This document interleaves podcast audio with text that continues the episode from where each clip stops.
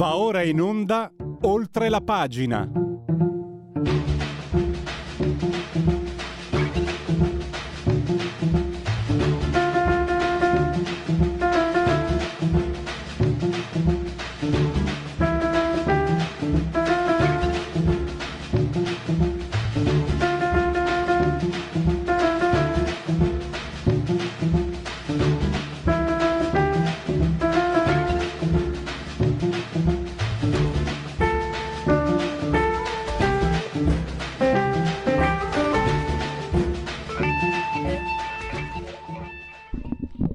Oltre, oltre la pagina, vieni qua a me il microfono, please.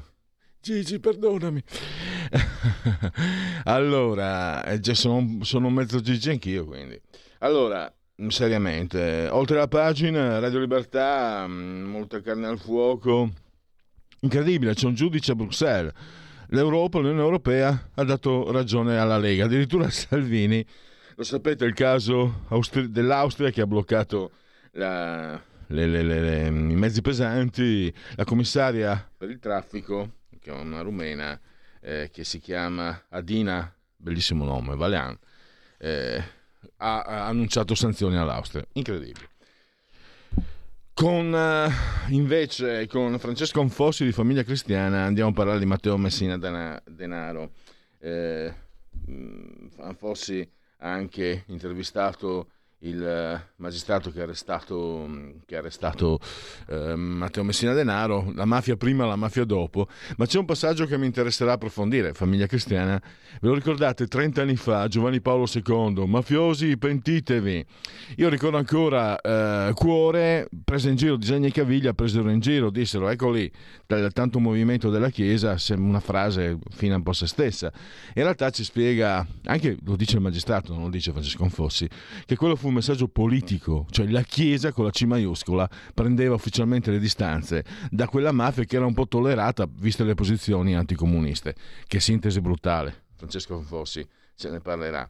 E adesso subito parliamo di questo governo, perché Jacopo Tondelli degli Stati Generali è, è, un suo, è un'analisi che andrebbe raccomandata a tutti, cioè analizzare, eh, ma è un'analisi logica per certi aspetti, guardare il passato per capire, per individuare i meccanismi che potremmo ritrovarci nel futuro. E quello che ha visto in questi 365 giorni eh, il direttore degli statigenerali.com eh, è di buon auspicio per il governo. Va detto, bisogna capire se sarà di buon auspicio per noi cittadini, va detto anche, ma quanto la politica incide sulla vita di noi cittadini? Perché... Ehm, Jacopo, questo glielo contesto un pochino, entro subito, in... no, non è polemica. Jacopo dice un metro per misurare il peso di un governo è valutare quanto sia cambiata la nostra vita da quando questo governo è entrato in carica. Però io mi chiedo, me lo sto chiedendo da qualche anno, da anni, quanto la politica incide nella, nella vita dei cittadini, quanto invece non, ci sono, non sono ben altri fattori. Eh, non so se è un buon modo per cominciare, sicuramente buongiorno, grazie, un buongiorno, saluto carissimo. Buongiorno. Ciao Jacopo. Allora, partiamo, partiamo dagli ultimi 365 giorni. Anche questa cosa mi piace, mm, ci tengo a chiederti, quanto incide la politica nella vita dei cittadini? Non è una domanda a tesi, non è una domanda retorica, perché me lo chiedo anch'io, perché per esempio la politica locale, delle amministrazioni locali incide tantissimo e quindi non è vero eh, questa frase non è assolutamente, ver- non è assolutamente vera eh, in modo completo. A te la parola. Ma io in realtà penso che nel complesso il cambio di governo abbia inciso abbastanza poco rispetto alla linea precedente del governo Draghi. In fondo è questa anche una delle grandi questioni che riguardano la politica di questo governo che in fondo, diciamo così, restituita la parola ai cittadini, ricostruito finalmente un governo sulla base del consenso politico elettorale di un partito o di una coalizione, la linea su molte cose è rimasta sostanzialmente la stessa. E questo chiaramente, come dire, eh, è, un, è un grande tema diciamo così, eh, delle democrazie contemporanee e della nostra in particolare. Ecco.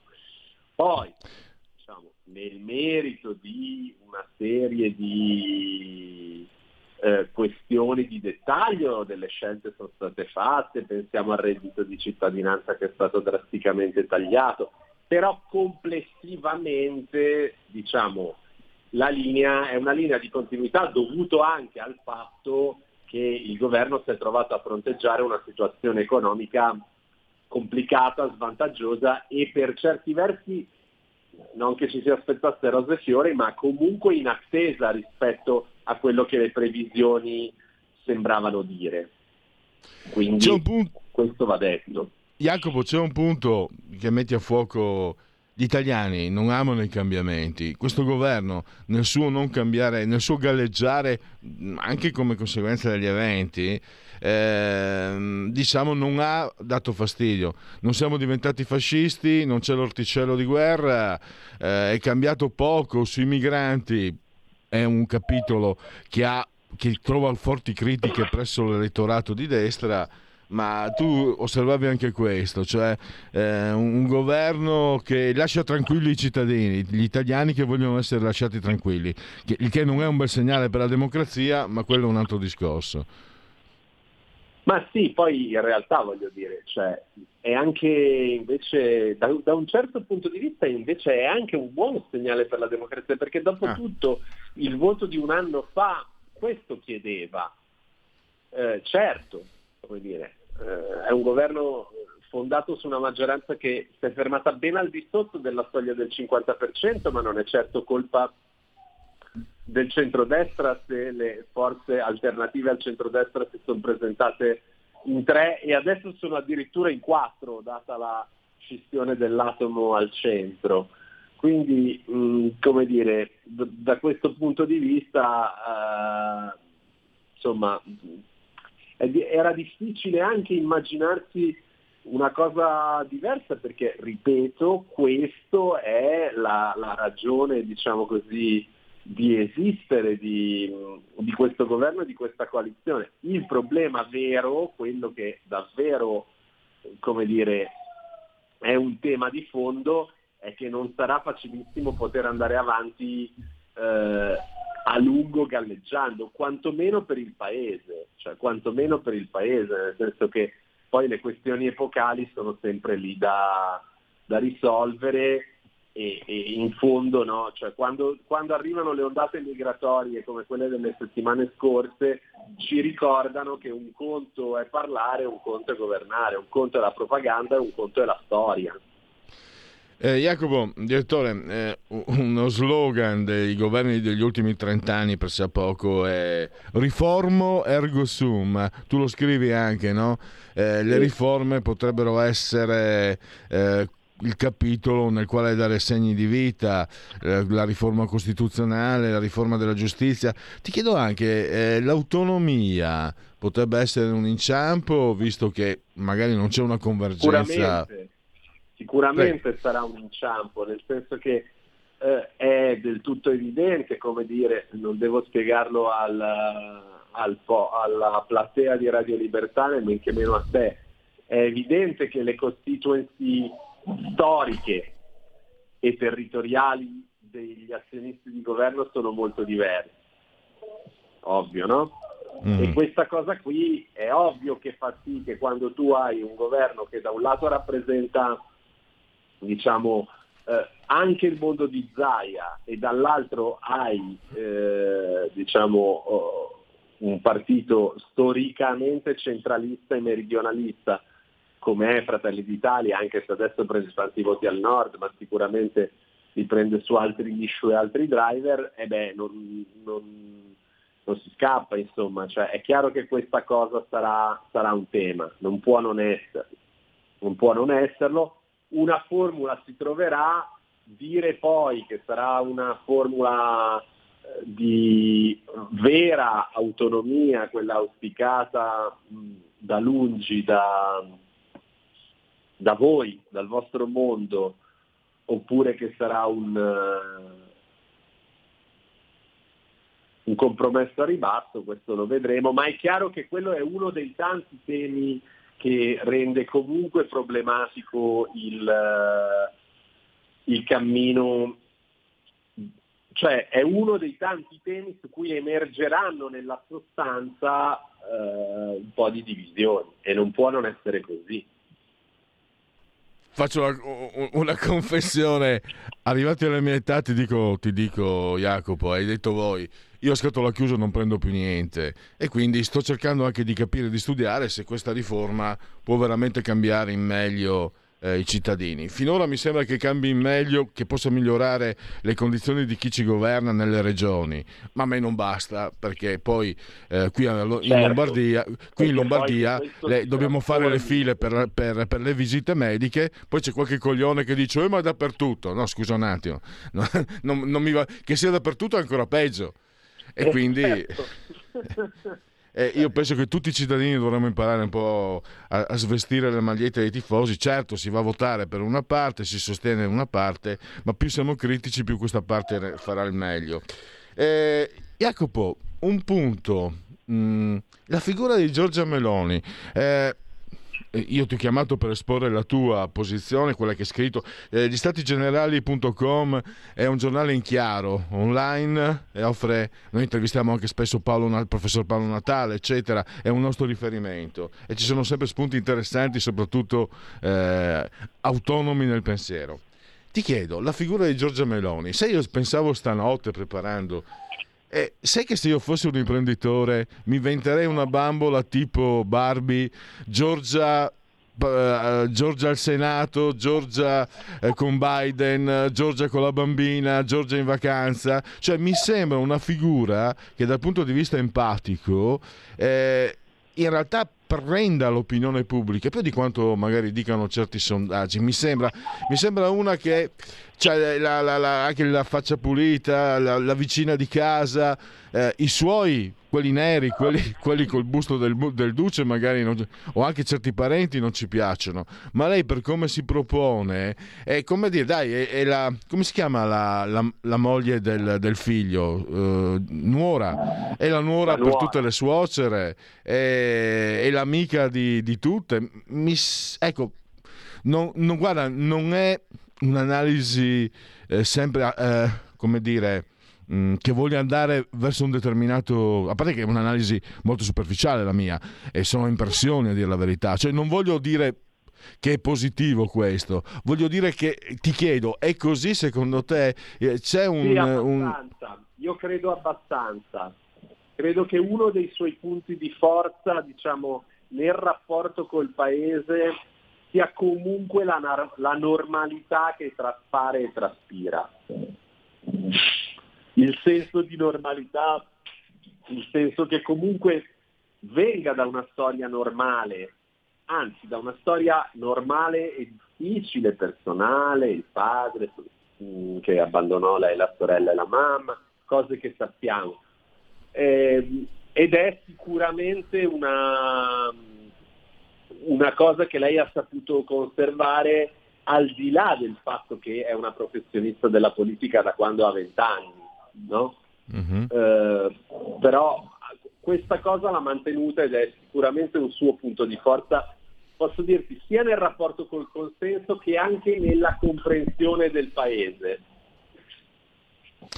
Certo, diciamo che nel mio immaginario sono un cinefilo, la vedo in Poveri ma belli che arriva Marisa Arlasio e le soffre il fidanzato.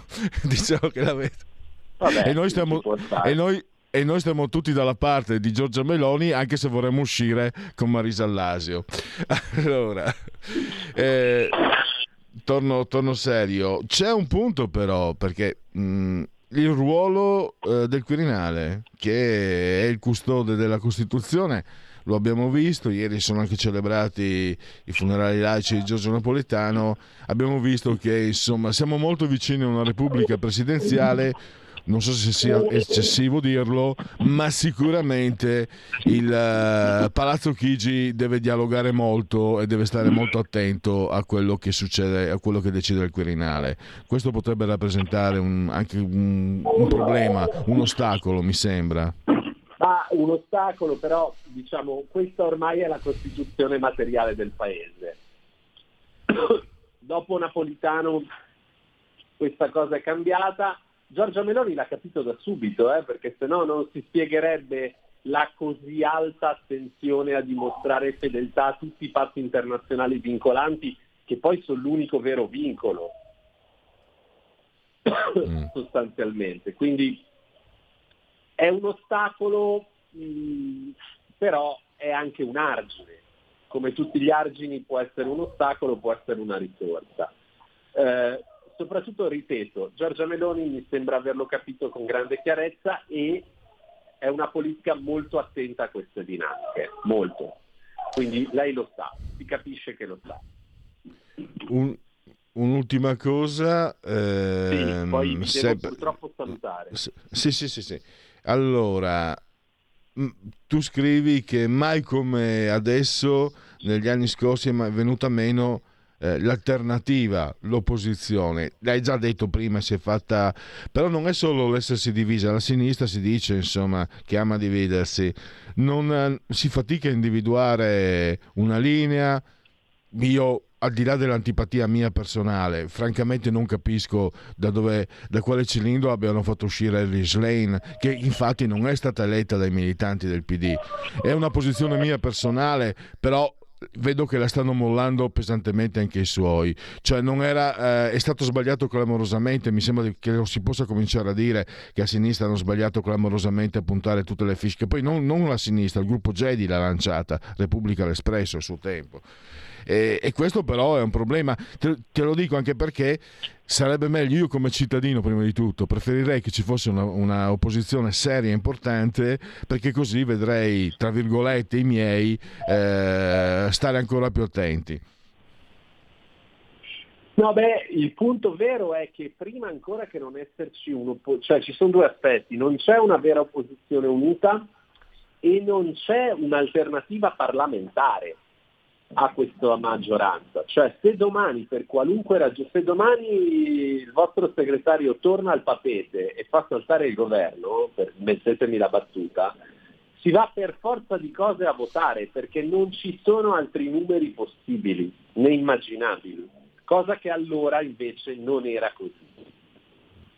Non era per... così e non è stato così dopo e l'abbiamo visto per tutta la scorsa legislatura che del resto era nata da subito con un governo fatto da Lega e 5 Stelle che non erano nate per governare insieme, infatti si Ora, questa cosa, questa cosa eh, nel palazzo ha una sua rilevanza perché questa cosa spinge, diciamo così, naturalmente la eh, legislatura a durare secondo gli atti e i cardini su, sui quali cammina già ora.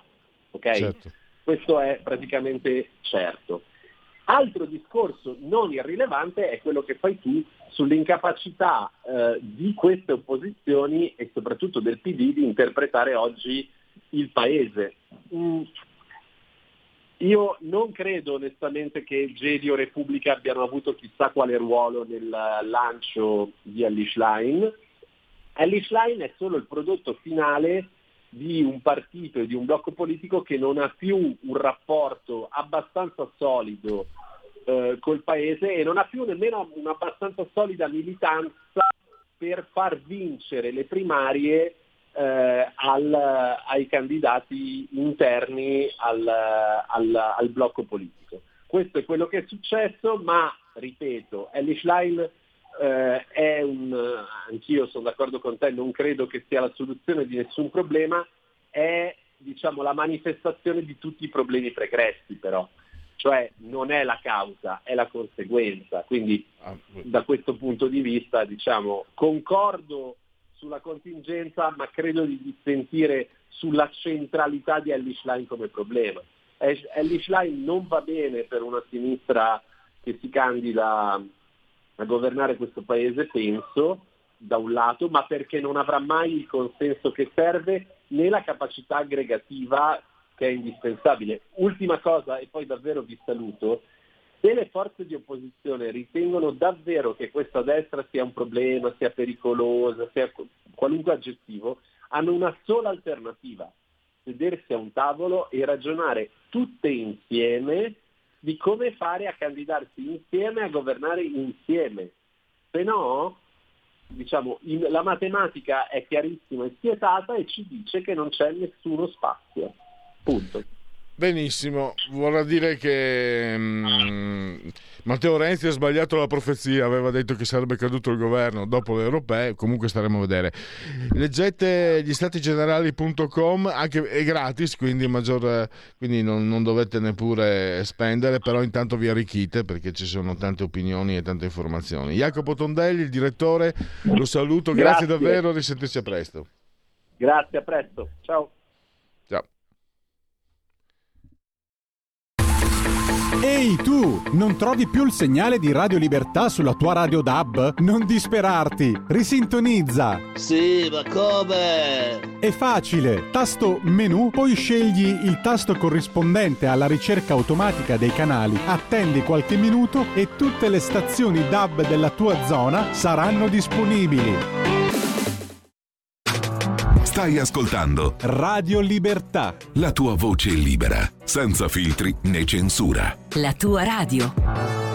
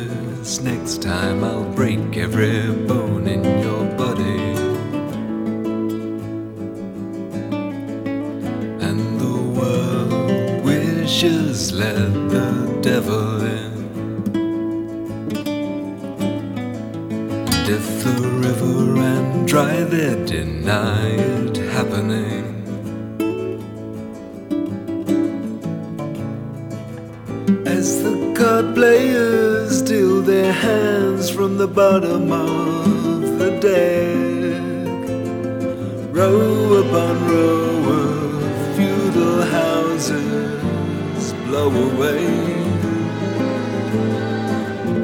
Medicine for the popular.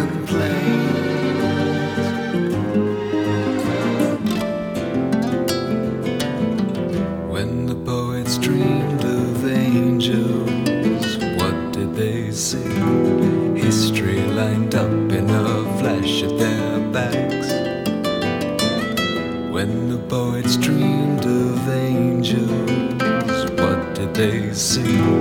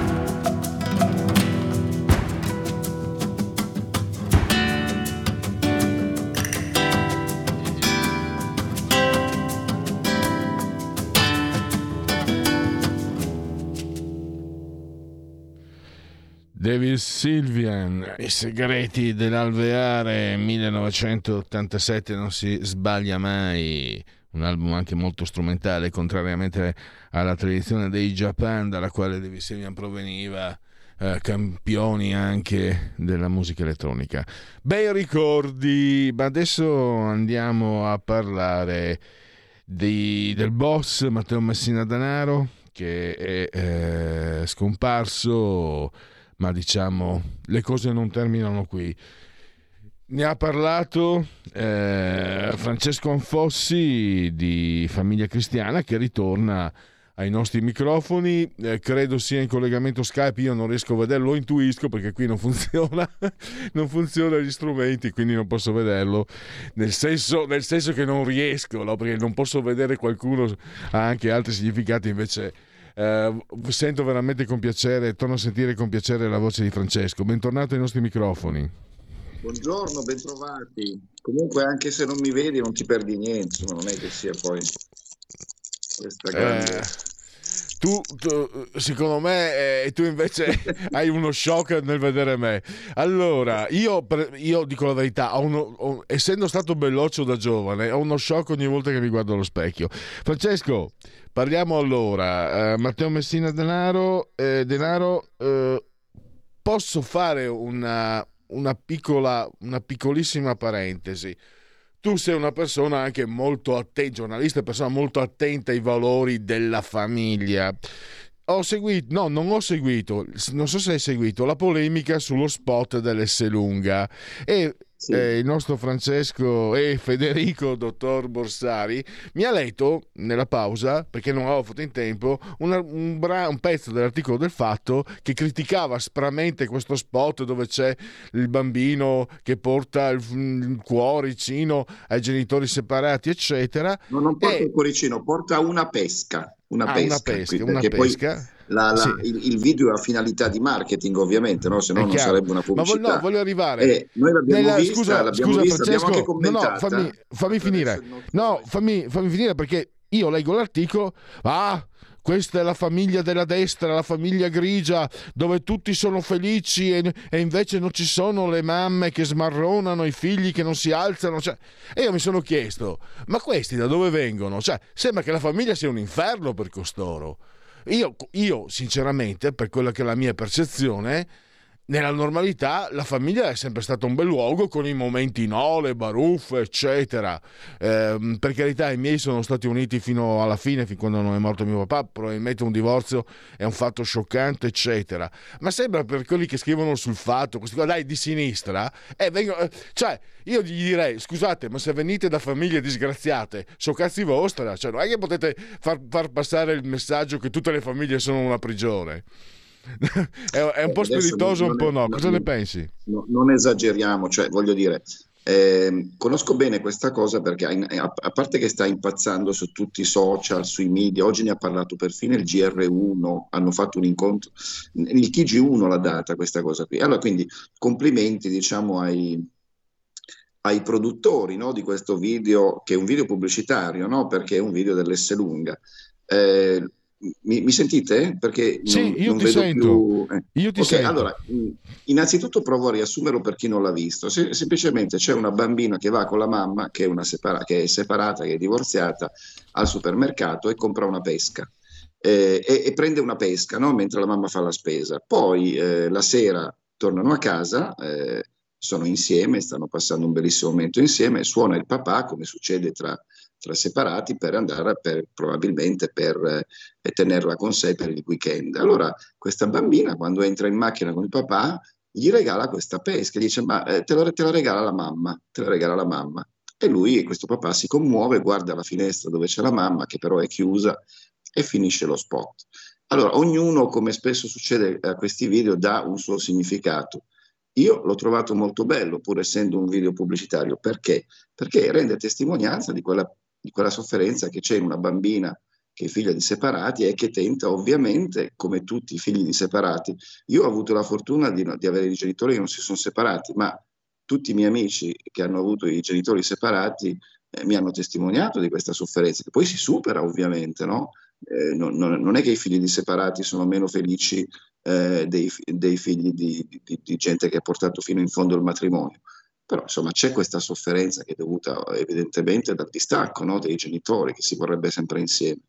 E quindi l'ho trovata così. È successo un finimondo perché i, molti separati hanno detto ma scusate guardate che noi separati siamo felicissimi, non è vero che poi i nostri figli sono tristi perché noi ci siamo distaccati.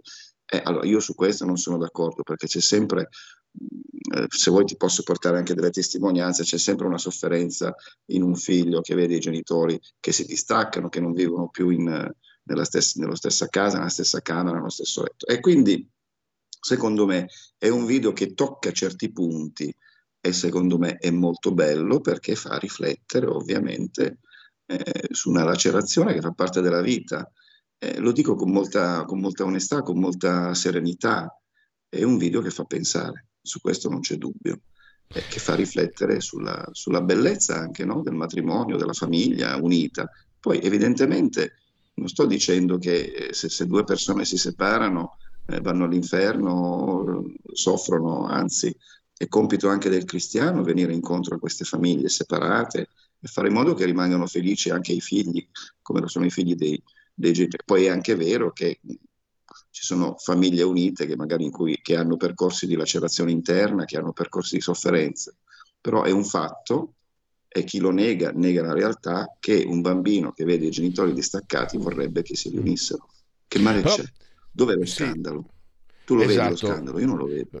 Eh, chiudo, chiudo, Francesco dicendo no, che dai, comunque posso, posso, fare una battuta così certo. rassereniamo un altro gli animi allora, si è detto che adesso all'S lunga ci sono le pesche per i divorziati, no? e allora eh, io ho aggiunto questa battuta, eh, prima di andare dalle pesche per i divorziati bisogna passare dall'avocado, in modo che... Ecco, così rassereniamo un attimo gli animi con una battuta e, e, la, e la, finiamo lì. Però, ripeto, è un bel certo. video commovente mm. che fa riflettere. Mm. Esatto. Io comunque mh, mm, chiudo con la riflessione con quella eh, ho aperto, cioè una famiglia dove si sta bene non è un'eccezione, non è una rarità. Cioè, nelle famiglie si sta anche bene, perché sembra che il messaggio sia che la famiglia sia l'inferno. Ma guarda, è vero che, video è vero che Sartre oltre. diceva non era, l'inferno non era sono... il fatto della famiglia, era proprio l'unità dei genitori, capito? Cioè un bambino desidera che papà e mamma stiano insieme. E su questo non c'è dubbio. Eh, eh, vorrei, certo. vorrei, a meno che non ci siano dei conflitti no? in cui c'è, c'è, una violenza interna, eccetera.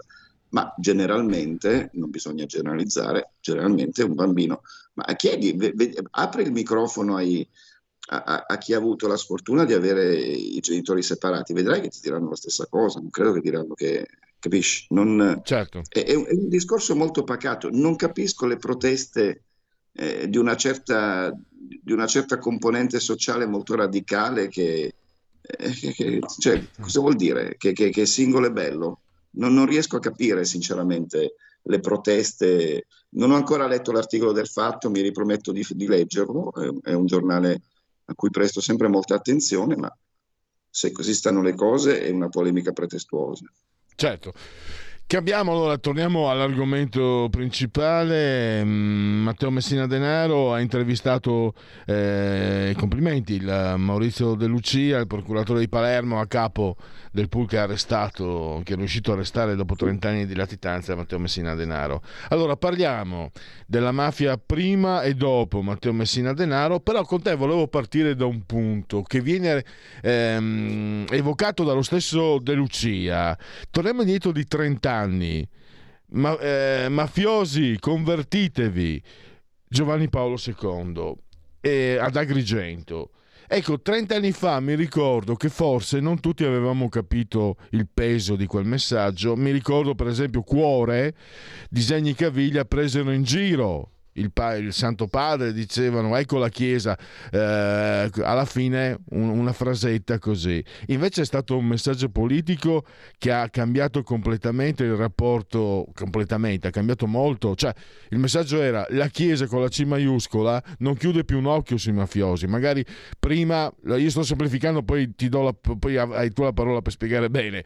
Prima magari si chiudeva un occhio perché il mafioso è anticomunista. Adesso con Giovanni Paolo II secondo la dice chiara, mafiosi convertitevi perché così non avete a che fare con noi. Ed è stato un messaggio eh, molto molto importante, molto eh, radicale credo, ed è anche credo sia giusto riprenderlo. Prego. Guarda, io eh, quel, quel, quel, discorso in televisione me lo ricordo bene.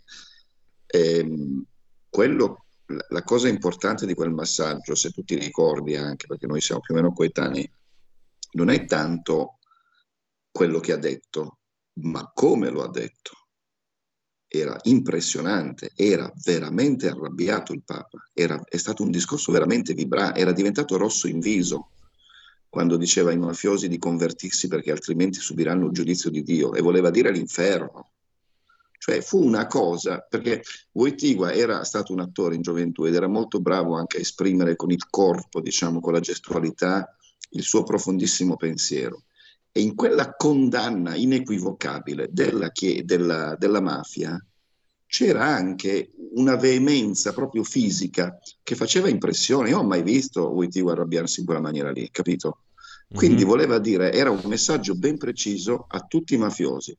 De Lucia, in questa bellissima intervista, non perché gliel'ho fatta io, ma perché eh, De Lucia è un personaggio molto profondo, molto, molto acuto, procuratore di Palermo, mi, ha, mi ha raccontato che a quel punto lì c'è stato un punto di svolta, cioè nella Chiesa non ci potevano essere più quelle ambiguità che magari c'erano state nel Novecento, anche perché come hai detto tu giustamente, siccome i mafiosi erano anticomunisti, la Chiesa era anticomunista perché c'erano i due blocchi e, e quindi eh, eh, si, si, strizzava un po' l'occhio oppure si, si tendeva un po' a eh, sottodimensionare il male che facevano i mafiosi.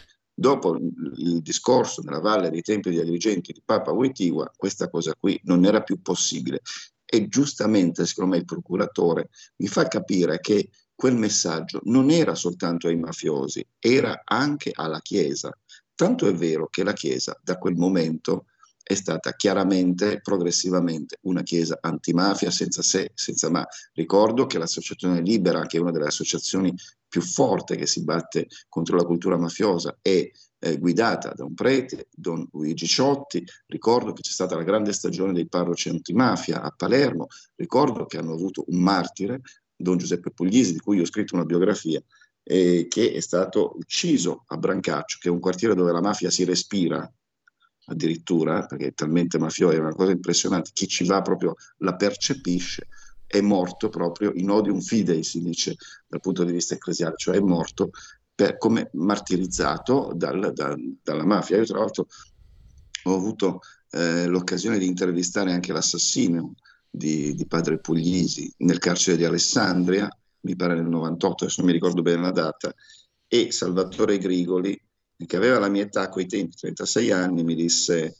eh, io non scorderò mai il sorriso con cui lui accolse, eh, cioè gli puntai la pistola e lui sorrise, quindi c'è qualcosa di profetico in padre Puglisi, gli disse me l'aspettavo, quindi voleva dire che c'era qualcosa di appunto di profetico in lui, nell'azione che faceva, perché lui, come hanno detto poi nel, durante il processo, sia Spatuzza che Grigoli, quel prete rompeva le scatole. Cosa voleva dire? Voleva dire che con la sua azione evangelizzatrice, col suo oratorio, col suo centro Padre Nostro, che aveva fondato pagandolo con le rate del mutuo lui, eh, da cui lui attingeva con lo stipendio di insegnante di religione al liceo classico Vittorio Emanuele di Palermo, voleva dire che lui praticamente strappava alla mafia i, i, picciotti, i ragazzi, che in quel quartiere avevano la mafia come unica sponda per poter vivere, per poter eh, socializzare, mentre lui aveva fondato un oratorio, ha fondato un centro per, per fare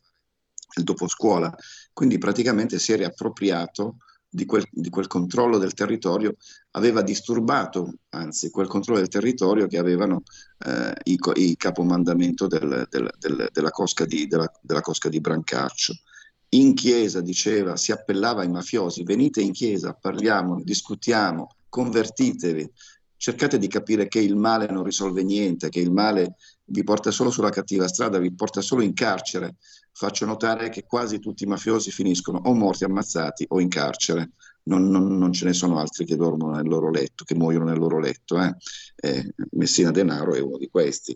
Eh, per cui, insomma, eh, la Chiesa non è stata più la stessa, eh, ha levato ogni ambiguità e siamo arrivati alla grande Chiesa antimafia dei nostri giorni in cui il procuratore di Palermo, non io, il procuratore di Palermo, cioè il capo praticamente della lotta alla mafia dello, dello Stato italiano, dice la Chiesa in questo momento è una nostra alleata nel debellare la mafia. La, la, la, mafia, devo dire, quella palermitana è già stata ampiamente debellata perché tutti i capimandamento della cupola sono in galera o sono morti.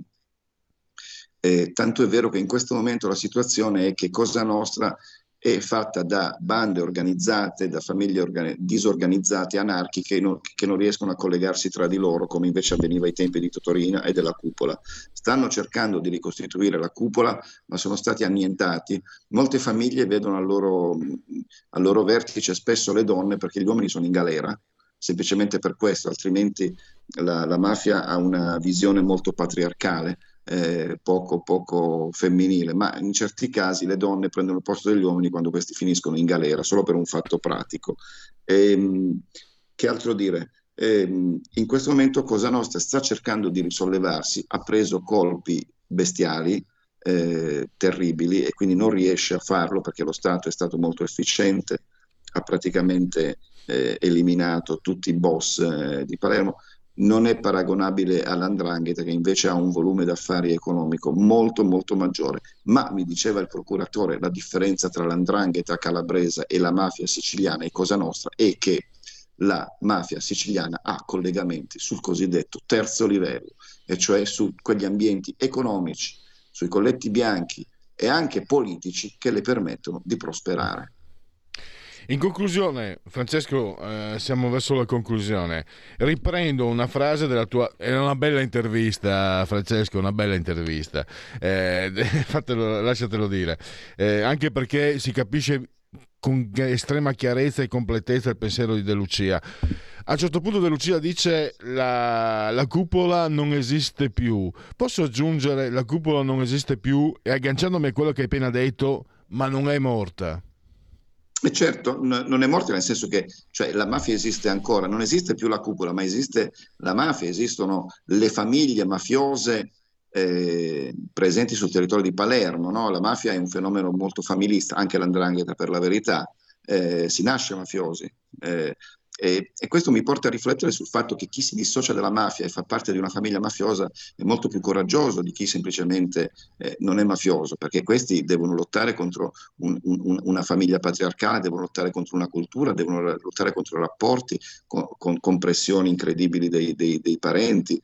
E quindi chi si dissocia dalla mafia e fa parte di quelle famiglie e, eh, ha un doppio coraggio, no? potremmo dire, cioè è bravo due volte, non è facile non è facile dire no quando tu sei cresciuto, eh, allevato in una famiglia mafiosa. Però è successo, succede, ce ne sono tanti e allora va il nostro riconoscimento. E, ehm, e quindi la mafia non è per niente morta, eh, sta cercando di risollevarsi, questa è la notizia che ci dà il procuratore di Palermo, una notizia molto allarmante. È chiaro che le istituzioni non possono bastare, non possono bastare gli investigatori, le forze dell'ordine che sono stati bravissimi peraltro. No? Se vuoi ti racconto come, pre- come, come, sono arrivati a Messina Denaro dopo 30 anni. Certo. C'è questo particolare che, raccon- che, mi ha raccontato il procuratore molto, molto suggestivo, molto curioso, cioè un, un, fatto quasi fortuito, anzi te lo racconto subito. Praticamente loro davano, cercavano di arrivare a, Metti- a Matteo Messina Denaro proprio perché appunto la mafia è anche una faccenda familiare attraverso la sorella, no? la sorella Rosalia. E allora eh, ovviamente la sorella sapeva che aveva la casa piena di cimici, di, di microcamere, eccetera, ma aveva un posto dove lei si ritirava che non era stato raggiunto dalle, tele, dalle, dalle cimici che avevano messo i ROS, i carabinieri del ROS che avevano la sede nell'aeroporto di Bocca di Falco. E allora eh, un carabiniere del ROS eh, si introduce eh, nel bagno per mettere una cimice e sceglie come, come, come, come luogo per, per, per, inserirla una sedia in ferro, sapete quelle sedie che hanno i tubi d'acciaio no? come, piede? Mm-hmm. Allora ha, tolto il piedino, il, il tappo di gomma e, ha, e voleva inserire la cimice ma c'era arrivata prima la sorella in quel nascondiglio, in quel pertugio, perché la sorella aveva nascosto un pizzino. Allora ah. il carabiniere eh, ha preso sto pizzino E cosa c'era sul pizzino? Si è ritrovato in mano questo pizzino, no? mentre inseriva la cimice. E cos'era questo pizzino? Era il diario clinico del fratello. Ovviamente non c'era il nome del fratello, c'erano soltanto però le varie tappe della chemioterapia, eh, gli appuntamenti in clinica, gli appuntamenti con, i, con gli specialisti. Da lì, eh, con, questo, diciamo, con questo ritrovamento da, da, da, da, investigativo, da vecchio maresciallo dei carabinieri, no? come si vede nei film, eh, hanno fatto un'analisi a tappeto eh, nel, nel, database del sistema sanitario italiano e hanno trovato che quel tipo di eh, diario clinico ce l'aveva un signore che si chiamava Bonafede. Allora hanno pedinato Bonafede, no? questo Bonafede, e, e hanno scoperto che era sano come un pesce. E hanno detto, ok, allora è un prestanome. Da qui hanno fatto tutta una serie di indagini alti, di altissimo livello, molto sofisticate, eh? e sono arrivate al giorno in cui Messina Denaro doveva andare a fare la, la chemioterapia in una clinica di Palermo e l'hanno arrestato. Bene, benissimo, anche, anche qui, molto molto interessante anche questo. Tra l'altro prima nelle immagini che giro voglio chiudere con questa bellissima immagine di Don Pino Puglisi. Questo è un sorriso, è un sorriso... Eh, eh, dietro questo sorriso vuol dire che qualcosa c'è. Eh, è davvero... Un sorriso profetico ed è lo stesso sorriso con cui ha accolto i suoi assassini quando la sera del suo compleanno, il 15 settembre eh, del 1993, mentre stava aprendo con le chiavi in mano eh, eh, la porta di casa in piazza Anita Garibaldi a Brancaccio, lo hanno ucciso e ne hanno fatto un martire. Un martire che poi è stato come un seme. Tanto è vero che nella chiesa, nella cattedrale di Palermo, dove c'è la tomba di Pugliesi, la tomba è a forma di seme, eh, proprio mm. perché ha germinato questa coscienza che prima o poi, perché come diceva Falcone, la mafia è un fatto umano e come tutti i fatti umani è destinato a scomparire, verrà debellata. Speriamo di, di, di, insomma, di essere ancora vivi per vedere questo momento. Sarà un momento Ma molto intanto... bello. Francesco, intanto io dico questo, eh, questo è un sorriso di Pino Puglisi è luce, è una luce e ci resta, ci resterà per sempre. Francesco, ti devo salutare perché siamo in conclusione. Francesco Anfossi, famiglia cristiana, è un graditissimo ritorno e a risentirci a presto. Un saluto affettuoso a tutti gli amici di Radio Libertà. Grazie. Segui la Lega è una trasmissione realizzata in convenzione con La Lega per Salvini Premier. Eh, il sorriso di Don Pino Puglisi è davvero... Non, non, riesce a concepire che qualcuno possa averlo addirittura ucciso. Eh, come è successo? Non, non, allora, mm, andiamo invece nel torniamo nel quotidiano, cioè torniamo in uh, Segui la Lega, sono sul sito legaonline.it, uh, scritto legaonline.it, molte cose si possono fare, c'è il calendario delle feste della Lega, c'è la possibilità di iscrivervi alla Lega, è molto facile, basta versare 10 euro, lo si può fare anche tramite PayPal senza nemmeno essere iscritti a PayPal poi il codice fiscale e gli altri dati richiesti, quindi verrà recapitato alla maggiore per via postale, ma se di mezzo ci sono poste italiane sono raccomandati ampi gesti apotropaici sia alle femminucce che ai maschietti, la tessera Lega Salvini Premier. Segui la Lega prima che la Lega seguisca te alla Pellegrina, ammessa dalla sintassi, e o segua te alla Marciana. Il momento di autocoscienza civica, il 2 per 1000, scrivi D43 nella tua dichiarazione dei redditi. Scelta libera che non ti costa nulla, sono soldi nostri ma lo Stato vorrebbe metterci mette le zampe sopra e vorrebbe fare quello che vuole lui. Noi possiamo dirgli almeno no, fai come dico io. D di Domodossola, 4 i Cavalieri dell'Apocalisse o le, le quattro stagioni, 3 il numero perfetto, le uscite radio televisive dei protagonisti della Lega domani in ora antelucana alle 9.30 del mattino nel cuore della notte, cioè per chi vi parla eh, il sottosegretario Alessandro Morelli, TGCOM 24, All News 9 e 30 ed è eh, per il momento l'unico appuntamento che ci viene segnalato da questo preziosissimo sito. Direi che per quanto riguarda Segui la Lega, Sassufi, Time Out e ci risentiamo tra poco con l'Europa che dà ragione a Salvini. Domani nevica, eh, è garantito. Segui la Lega è una trasmissione realizzata in convenzione con La Lega per Salvini Premier.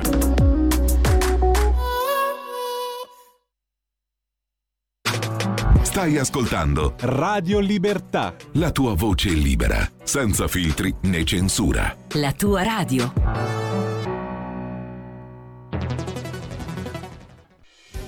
Quotidiano di Sicilia, il quotidiano d'Italia, l'informazione che ribalta i luoghi comuni, una vera visione dei fatti, l'Italia vista da sud. Ogni siciliano che vive in Italia e nel mondo è una risorsa, è protagonista della crescita della nostra nazione. Dai forza alla crescita della nostra isola, abbonandoti al QDS digitale più archivio a soli 99 euro annui. Quotidiano di Sicilia, il quotidiano d'Italia, una scelta di valore.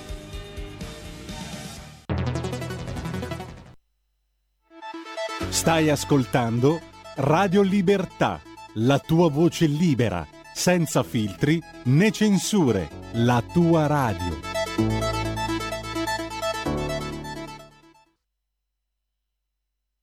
You can't touch this. You can't touch this. Touch this. Can't touch this.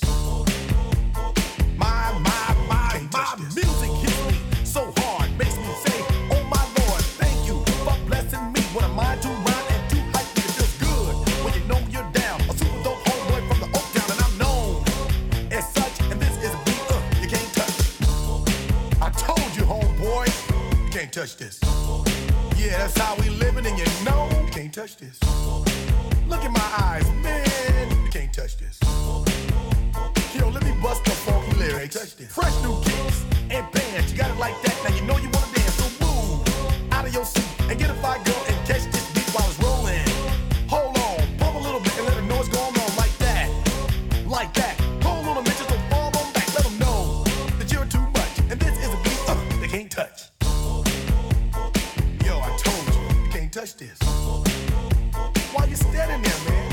touch this. Yo, sound the bell. School is in, sucker. Can't touch this. Give me a song or rhythm, making them sweat. That's what I'm giving them now. They know. You talk about the hammer, you're talking about a show that's hyped and tight. Singles are sweating so fast, them a whiteboard tape.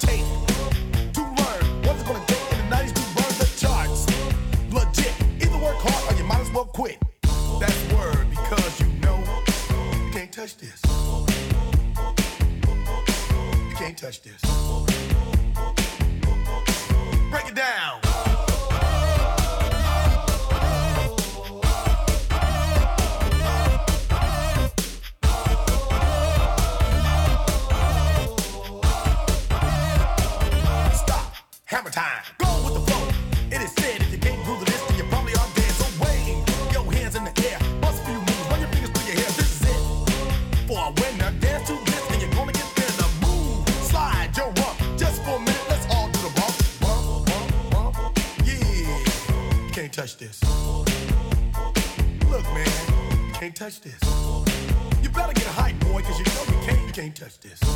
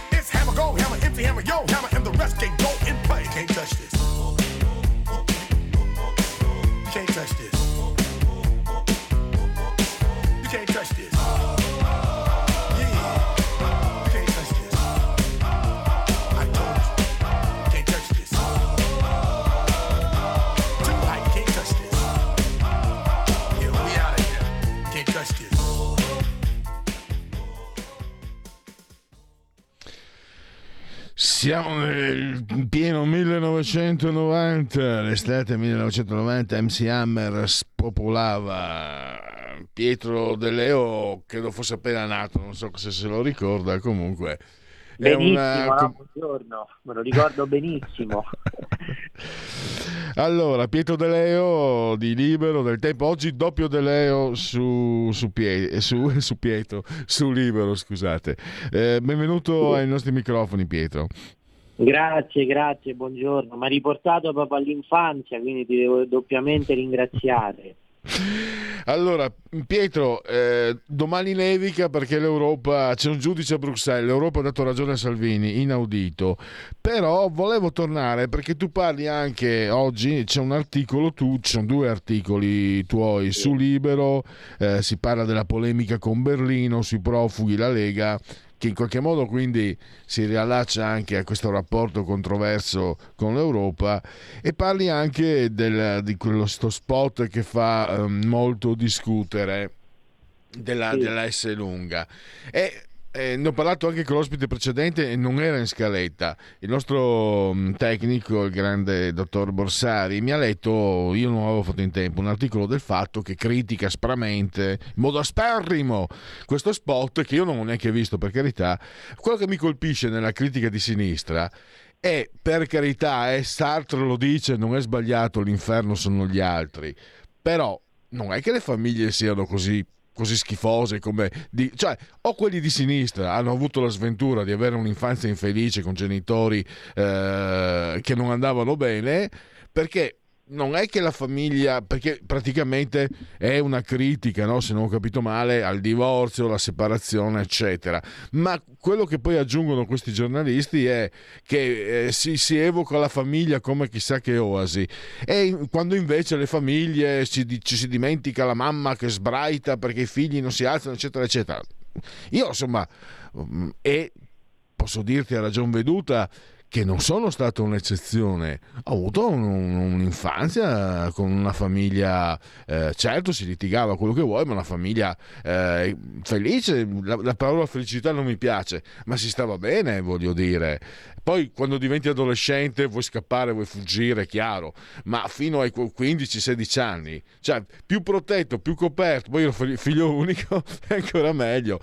Cioè, e vedevo i miei compagni di classe, i miei amici, non ero certo io un'eccezione, era la normalità. E invece per questi qua di sinistra sembra che nelle famiglie ci sia tutte... ehm, insomma, deve intervenire Bibbiano secondo loro quando c'è la famiglia di mezzo. Cosa ne pensi? Ma guarda, io ho visto lo spot, sinceramente non l'ho né eh, colto mh, come una critica aspra a chi si divorzia, semplicemente uno spaccato della società dove ci sono due genitori divorziati e una bambina che soffre. Ma mi sembra una realtà, re- una realtà vera questa, non, non è né accusatoria perché due- una coppia si può sciogliere per mille motivi, per mille, per mille ragioni, talvolta è, è- è anche meglio che si sciolga piuttosto che vada avanti no? Nella- nell'ipocrisia, nella sofferenza. Eh, il fatto che i bambini soffrano e che facciano di tutto per far tornare, che vogliano fortemente che i genitori tornino insieme, fa parte della natura delle cose. Eh, io non, non ho avuto questa sfortuna perché i miei genitori sono stati e sono insieme, però avevo tanti, avevo degli amici con i genitori divorziati da, da- da- da ragazzino la loro, la loro- la loro grande eh, volontà, il loro grande desiderio era che i genitori tornassero insieme. Ora in questo spot c'è una pesca, una bambina prende al supermercato, acquista al supermercato, la porta al padre facendogli credere che sia un regalo della madre. A me sembra un- un- uno spaccato di tenerezza bellissimo, eh, senza nessuna moralità, senza nessuna- nessun dito puntato, anzi è uno spaccato emotivo, un, uno un piccolo scrigno, diciamo così, di sentimento, uno spaccato emotivo che, che- che fa, che fa bene al cuore. E poi c'è questa bambina im- imbronciata, perché in molti casi è vero, il figlio soffre, il ragazzino, il bimbo soffre quando i genitori non stanno più insieme. Certo. Ehm, io in- individuo anche eh, un, un certo tipo di pensiero. Eh, questo spot non l'ho visto, ma si capisce, evoca anche il senso di responsabilità. E credo che sia proprio, è vero, che, cioè, capisco che a sinistra gli dia fastidio, perché va contro quello che è un pensiero di, della sinistra, soprattutto contemporanea, che è, tra virgolette, irresponsabile. I migranti bisogna accoglierli tutti, poi chi se ne importa se sono allo, lasciati allo sbaraglio. Il salario minimo, bisogna farlo, poi chi se ne importa se si abbasseranno tutti gli altri salari. Cioè, eh, la coscienza qua, non la coscienza, il pensiero che debba essere la società a decidere per l'individuo che deresponsabilizza l'individuo stesso. Tant'è che vogliono togliere anche i voti a scuola. No, non si può neanche più dare il voto. Tant'è che se, che se due, eh, due farabutti, farabutti, in erba sparano alla professoressa, poi gli danno 9 in condotta. E io vedo che mi sembra che questo spot sia andato a, a proprio nella carne viva di quello che per me è un punto critico della sinistra perché per me non è sostenibile un pensiero di questo genere. Mi sembrava che i comunisti di una volta il senso della responsabilità individuale lo coltivassero comunque. Qui abbiamo una, una sinistra più moderna, forse figlia di un certo pensiero del 68, che eh, vorrebbe che i cittadini diventassero, come dire, del, eh, come, come Matrix, Matrix il film, no? Quindi... Guarda, guarda, cadono secondo me in contraddizione perché allora, io ti dico, voglio, devo essere sincero, lo spot l'ho visto ma eh, le, le, le, le, critiche della sinistra le ho lette così al volo perché poi tra l'altro è anche diventata noiosa questa continua partita tra politicamente corretto per forza e politicamente scorretto per forza. Però ti dico una cosa, loro ovviamente l'intento è chiaro, quello di difendere il, il, il, sacro, secondo loro, istituto del divorzio. E va bene, è un diritto maturato, giusto che sia così. Però la loro è una difesa ideologica che cade in contraddizione, come loro che sono quelli della bontà, della sensibilità, della tutela delle minoranze oltre ogni limite e anche no, in tutte le situazioni. E poi vogliono negare la rappresentazione del dolore di un bambino, della sofferenza emotiva di un bambino, in questo caso di una bambina è una contraddizione. Loro che predicano la sensibilità ovunque poi vogliono oscurare, non gli va bene se eh, c'è uno spot pubblicitario che riporta un piccolo angolo di sentimento, di malinconia di, un, di una bambina. Mi pare che sia veramente un controsenso. Esattamente. E potrebbe anche, poi mi fermo lì perché voglio parlare del, ehm, del tuo articolo di, di ieri. Eh, dell'Europa, insomma, mi sembra forse che sia anche sintomo di un certo disagio, cioè per, dir, per, dirla terra a terra, non sanno più cosa, a cosa appigliarsi, vuol dire che non hanno argomenti, viene da pensare, ma sarei, ah. sarei troppo di parte, nel, so, sono di parte, mi prendo la libertà di dirlo, ma sicuro, sicuramente credo ci sia qualcosa di più serio sul quale si può discutere. Eh, ma vabbè, certo. Andiamo, andiamo avanti. Allora, io ho detto domani nevica perché eh, c'è stato questo contenzioso tra il ministro delle infrastrutture Matteo Salvini italiano e l'Austria, la, la ministra Leonor Geffler che aveva eh, impo, mh, diciamo, uh, dato, aveva bloccato il traffico dei mezzi pesanti in Austria creando veramente fortissimi disagi. Il Brenner eccetera. Abbiamo visto anche le immagini alcuni telegiornali mi ricordo di aver visto al volo.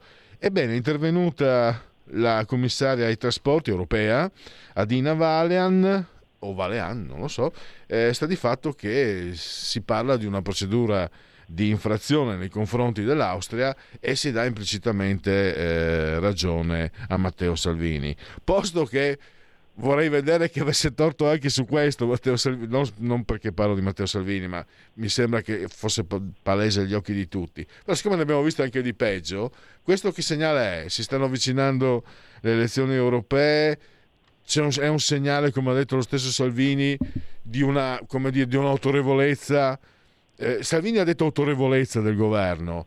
Eh, io personalmente vedo, vedo un governo che perlomeno non è arrendevole come, erano, come sono stati i precedenti. Cioè, se l'Europa eh, diceva buttati dalla finestra, il governo italiano si buttava dalla finestra. Adesso c'è un governo che dice no, buttati tu dalla finestra.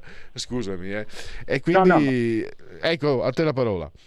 No, assolutamente che è vero. Eh, io ho seguito tutta questa storia fin da, da, febbraio, perché a febbraio ci fu un bilaterale tra Salvini E, allora, partiamo dall'inizio, cosa succede? Succede che l'Austria impone delle eh, limitazioni alla circolazione dei mezzi pesanti perché così facendo dicono si migliora la qualità dell'aria. Okay? Quindi queste limitazioni causano enormi rallentamenti al valico del Brennero e eh, disagi per gli autotrasportatori, danni economici eh, e, e, varie, e varie conseguenze negative. Allora, a febbraio Salvini ha un bilaterale con la sua collega austriaca e da cui non emerge nulla, nel senso che la collega austriaca eh, continua a ribattere sulle proprie posizioni e non c'è nessun allentamento di queste limitazioni. A luglio abbiamo avuto un Consiglio europeo dei, dei, trasporti, dei ministri dei trasporti dove Salvini porta sul tavolo comunitario questo problema e lì ha ottenuto sia il, la convergenza sulle sue posizioni della Germania, anche di altri paesi, mi pare la Repubblica Ceca, la Bulgaria, adesso va la memoria, ma la Germania sicuramente, e ha ottenuto un primo, un primo importante eh, un prima una prima importante dichiarazione di apertura da parte della commissaria europea in cui ha detto beh eh, l'Italia e la Germania sono dialoganti e sono aperti a soluzioni, l'Austria invece continua ad essere chiusa e arroccata e fa male a fare così. Quindi adesso arriviamo all'annuncio dell'apertura di una procedura di infrazione contro l'Austria per violazione delle norme sulla libertà di circolazione e quindi sì, è ovviamente è oggettivamente una vittoria dell'Italia, ma è anche ma è anche la dimostrazione che quando in Europa ci si confronta, anche fermamente, ma ci si confronta, si creano alleanze, si dialoga, le cose si possono ottenere. Quindi questo, un ruolo di un'Italia che comunque portando le proprie posizioni, tu avevi ragione nel dire la prima volta dopo tanti anni che l'Italia rivendica le proprie, le proprie iniziative, le proprie posizioni, però non arroccarsi e anzi partecipare ai tavoli, al, al confronto, eh, dialogare con la Commissione europea, può portare dei risultati, se questo lo si fa bene ovviamente, perché non è che poi bisogna stare lì ad aspettare i secoli. Ecco, in questo caso direi che sia un, un, veramente una vicenda che, che dimostra plasticamente di quanto dialogando con gli altri paesi e con il governo europeo, poi in Europa si può incidere perché comunque l'Italia è un paese anche che ha la sua importanza. E questo quindi mm, come lo, lo possiamo anche interpretare? Cioè è un, è un inizio di, di, un, di, un rapporto, di, un, rapporto, diverso e nuovo? O, è, o, è, o rischia di essere un fatto episodico? Magari, ecco, sui migranti qua c'è l'Austria di mezzo, c'è oggettivamente qualcosa che non si può sentire, magari sui migranti ci sono interessi convergenti contro l'Italia e quindi magari diventa, diventa molto più complesso ottenere le proprie ragioni. Eh, cosa ne pensi? Ma guarda, allora chiaramente il dossier migratorio è un dossier molto più grande, molto più complicato di quello del valico del Brennero, però questa è una, ora se sia una, un, un, accenno di cambio di passo, se sia un episodio isolato, ehm, questo bisogna aspettare, bisogna vedere se ci saranno altre vicende simili, se ci saranno altre dinamiche simili, però sul piano politico mi pare che qualcosa già la possiamo dire. Sicuramente se uno si arrocca non ottiene nulla. Facendo così, facendo così anche con fermezza, ma portando le proprie idee, le proprie istanze, le proprie esigenze anche sul tavolo, anche delle categorie coinvolte, ehm, facendosi megafono proprio dei, eh, de, de, de, delle, delle problematiche degli attori economici, qualcosa si può ottenere. Ora, il dossier migratorio è un dossier gigantesco perché va avanti da dieci anni, noi dal 2013, dal 3 ottobre 2013, quando ci fu il primo naufragio sul Mediterraneo, abbiamo un'Italia eh, abbiamo un'Europa che un'Italia esposta ai flussi e, e, e, penalizzata e nel contempo abbiamo un'Europa che ha sempre girato a vuoto. Ora però eh, su, su, questo dossier, eh, visto come stanno le cose, eh, il coinvolgimento degli attori internazionali, l'Europa e l'ONU mi pare che sia la strada più efficace. Ora bisogna capire quello, il governo eh, cosa riuscirà ad ottenere. Però io mi auguro che si inneschi un, un principio virtuoso, ancora non lo so, dobbiamo aspettare i, le prossime settimane, i prossimi mesi, visto che tanto gli immigrati non li vuole nessuno, perché eh, veramente l'integrazione è difficile, gli arrivi sono complicati da gestire, è difficile gestire poi l'assorbimento sui territori. Ecco, e visto che il tema delle elezioni europee interessa tutti i paesi, ecco, mi auguro che dalle debolezze di tutti e le sofferenze di tutti nasca prima o poi una forza, mi auguro in tempi brevi, cioè la forza di difendere finalmente i confini esterni dell'Europa e soprattutto di fare cooperazione in Africa anche sul piano della sicurezza, stroncare i trafficanti di morte, distruggere i barchini eh, quando vengono predisposti eh, per, per, caricare questi disperati, eh, quando sono nei cantieri, eh, quando sono appunto nei porti e devono, devono aspettare l'arrivo delle persone insomma, eh, e soprattutto portare sviluppo in Africa. Io non vedo alternative in questo momento perché se si continua con i cortocircuiti, ultimo lo vediamo tra l'Italia e la Germania, con la Germania che dà i soldi alla ONG che, come dice Frontex, non lo dicono solo i partiti italiani de, de, de, del centrodestra, ma lo dice anche Frontex, le ONG esercitano il pull factor, cioè sono un, un fattore di attenzione per le patente, per quanto poi minoritario, siamo attorno all'11%, però comunque so, il fattore lo esercitano, questo lo dice l'Agenzia Europea per l'Immigrazione, l'Europa deve coordinarsi, deve coordinarsi e mi auguro che appunto le elezioni europee e, e per qualcuno anche le elezioni nazionali, perché ricordiamo che alcuni paesi tipo la, la, la Polonia, l'Olanda hanno anche elezioni politiche, eh, facciano finalmente finalmente la spinta alla cooperazione e alla, e alla, difesa dei confini esterni. Ora questa mattina mi pare che Michel eh, rilanci il patto sulla Tunisia. Sicuramente non è, non, è la, la, la, non è, la, prima cosa, ma non è l'unica cosa, ma senza... No, Weber, chiedo scusa, eh, Manfred Weber rilancia l'importanza eh, del patto sulla Tunisia sicuramente non è la, la chiave di volta, ma è un primo passo per poter affrontare questo dramma. Mm, non c'è, siamo verso la conclusione, c'è comunque la tentazione da parte dell'Europa di usare eh, l'argomento migranti per eh, inzigare, eh, per seminare zizzania nel governo, perché ovviamente eh, la Presidente del Consiglio Giorgia Meloni ha un percorso obbligatorio mh, diplomatico obbligato, ho appena detto, lo ripeto due volte, eh, non si può andare a sbattere eh, i pugni sul tavolo. Se qualcuno pensa che sia così, va bene. Si è visto che, non, che alla fine dove porta questa strategia. Mentre chi diciamo, è al governo ma non ha quel determinato ruolo, magari può alzare la voce, è più libero di alzare la voce e se dall'Europa arrivano segnali che possono favorire magari una certa distanza all'interno del governo, magari l'Europa ci marcia pure sopra. Tanto a loro, lo abbiamo capito, dei migranti non gli importa niente. La, la Francia col franco francese in Nord Africa, eh, nel, centro d'Africa, ne fa, di cotte di, ne, fa, ne fa ne ha fatte di cotte di crude. Lo vediamo quanto gliene importa a questi signori della, del, della povera gente, per dirla tutta. Quindi per loro non è così difficile eh, farsi lo stesso ONG. E mi ricordo le intercettazioni dove un esponente dell'ONG diceva eh, è preoccupato perché ne avevano imbarcati pochi di, migra- di migranti, preoccupato perché non, non ce n'erano abbastanza, non vorrete mica che vada a fare il cameriere, uno di estrema sinistra, quindi cioè, proprio c'è l'audio anche, no? Uno di estrema sinistra che parla con disprezzo del, lav- del lavoro e già questo mi fa schifo e vomito, perché il cameriere tanto è un lavoro serio e chi, insomma, chi l'ha fatto sa. E, e poi chiaramente eh, sui migranti si fanno i soldi. Quindi ci sono interessi, contro, interessi convergenti e, e politici contro il governo.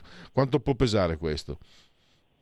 Eh, guarda, se ma io questa cosa non lo so perché possono anche utilizzare il flusso migratorio come eh, un fattore destabilizzante per il governo italiano, ma tanto arriverà mm, pure a loro prima o poi, perché l'Italia comunque è una porta d'accesso all'Europa. Cioè, Mattarella quando dice Dublino eh, è una, eh, una, normativa antiquata che non va più bene, ha ragione, è saltato tutto. Cioè, quella roba lì di sperare che un paese come l'Italia eh, rispetti il principio eh, di trattenere gli immigrati sul proprio, paese, sul proprio suolo fino all'esame della richiesta d'asilo, non regge più.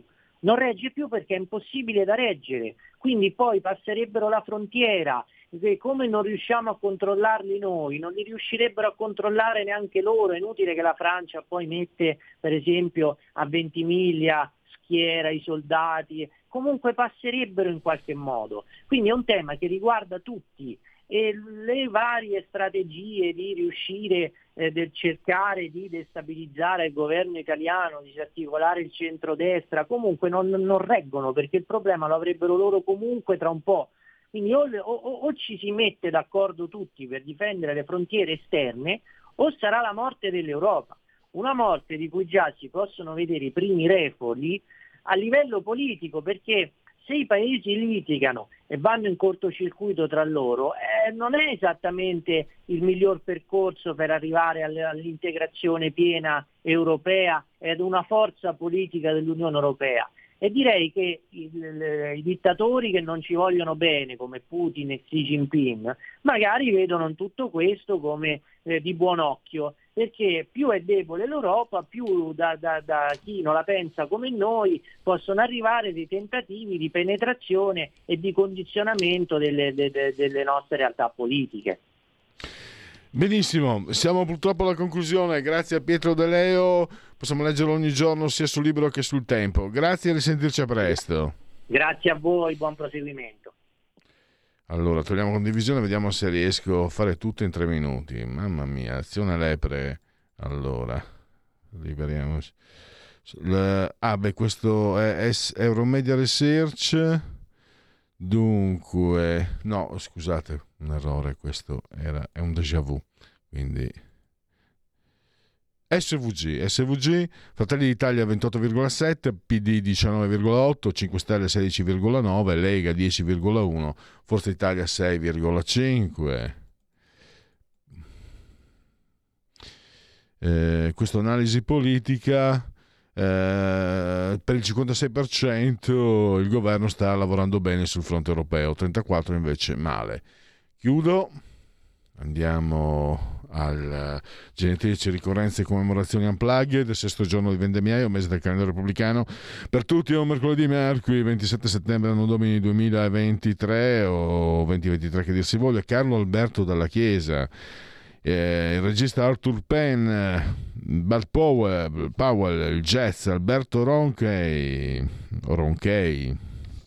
Poi Gheddafi, Claudio Gentile nel calcio, Steve Archibald che segnò un memorabile gol eh, in Coppa delle Coppe alla Juventus, Persia Monir e non posso aggiungere altro. Chi sa, sa e chi non sa, pazienza. Irving Welsh, eh, scrittore, transpotting, eh, è diventato un guru della sinistra che lo irrideva negli anni 90. Giovanotti, Lorenzo Cherubini, eh, Gwyneth Paltrow, uh, Sliding Doors, comunque ha preso anche un uh, nomination, un Oscar, uh, Erbubone, Francesco Totti e Virginia Raffaele, valente imitatrice, censurata quando si permise di imitare Maria Elena Boschi, perché loro a sinistra possono fare così.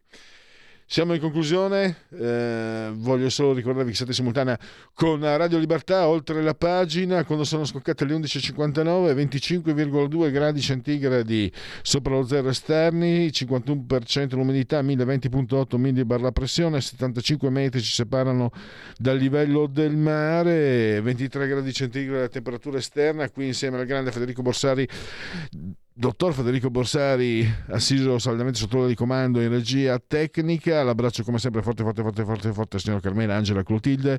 Loro ci seguono, ma ci seguiscono anche, come, dice la, come permette la sintassi, dal canale 252 del digitale televisivo terrestre, perché questa è anche una radiovisione, quindi lo sapete, chi si abbona a Radio Libertà accampa oltre cent'anni, meditate gente, meditate, ma non è finita, potete continuare a farvi cullare dall'agido suono digitale della Radio DAB, oppure seguirci ovunque siate grazie alle applicazioni iOS Android, quindi tablet, mini tablet, iPad, mini iPad, iPhone, smartphone. Eh, Alexa, accendi Radio Libertà, passaparola, ve ne saremo riconoscenti. E poi ancora vi ricordo Twitch, il social di ultima generazione, vi ricordo la pagina Facebook e l'ottimo abbondante sito radiolibertà.net. Basta così, gracias a todos e miau!